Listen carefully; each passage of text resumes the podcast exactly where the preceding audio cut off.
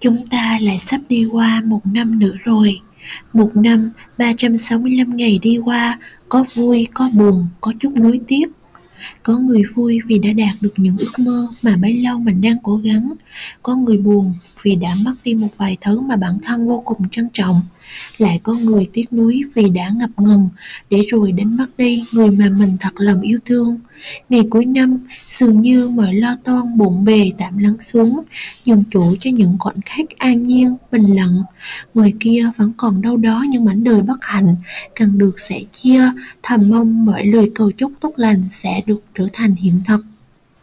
Ngày cuối năm, học hành, sự nghiệp có thể chưa ổn, tình cảm có thể nhiều trắc trở, nhưng đời người ai chẳng có lúc vui, có khi buồn.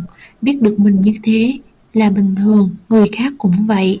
Nên sang ngày mới trái đất lại quay, ta lại lật đật thức dậy, lại lao vào, vật lộn với cuộc sống này.